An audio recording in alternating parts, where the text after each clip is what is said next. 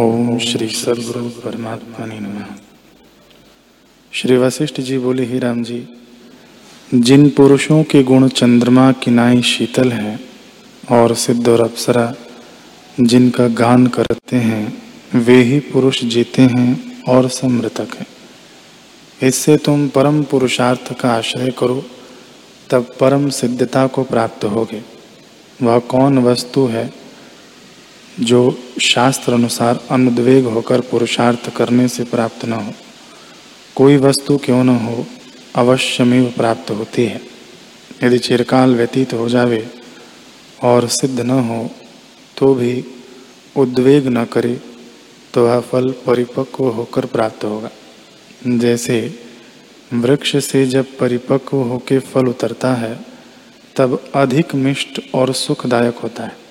यथा शास्त्र व्यवहार करने वाला उस पद को प्राप्त होता है जहाँ शोक, भय और यत्न सब नष्ट हो जाते हैं और शांतिमान होता है। हे राम जी, मूर्ख जीवों की नाई संसार कूप में मत गिरो। यह संसार मिथ्या है।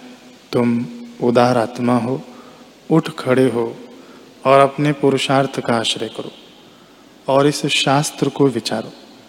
जैसे शूर रण में प्राण निकलने लगे तो भी नहीं भागता। और शस्त्र को पकड़ के युद्ध करता है कि अमर पद को प्राप्त हो। तैसे ही संसार में शास्त्र का विचार पुरुषार्थ है। यही पुरुषार्थ करो। और शास्त्र को विचारों के कर्तव्य क्या है? जो विचार से रहित है, वह दुर्भागी, दीनता और अशुभ को प्राप्त होता है। महामोह रूपी घन निद्रा को त्याग करके जागो और पुरुषार्थ को अंगीकार करो, जो जरा मृत्यु के शांति का कारण है।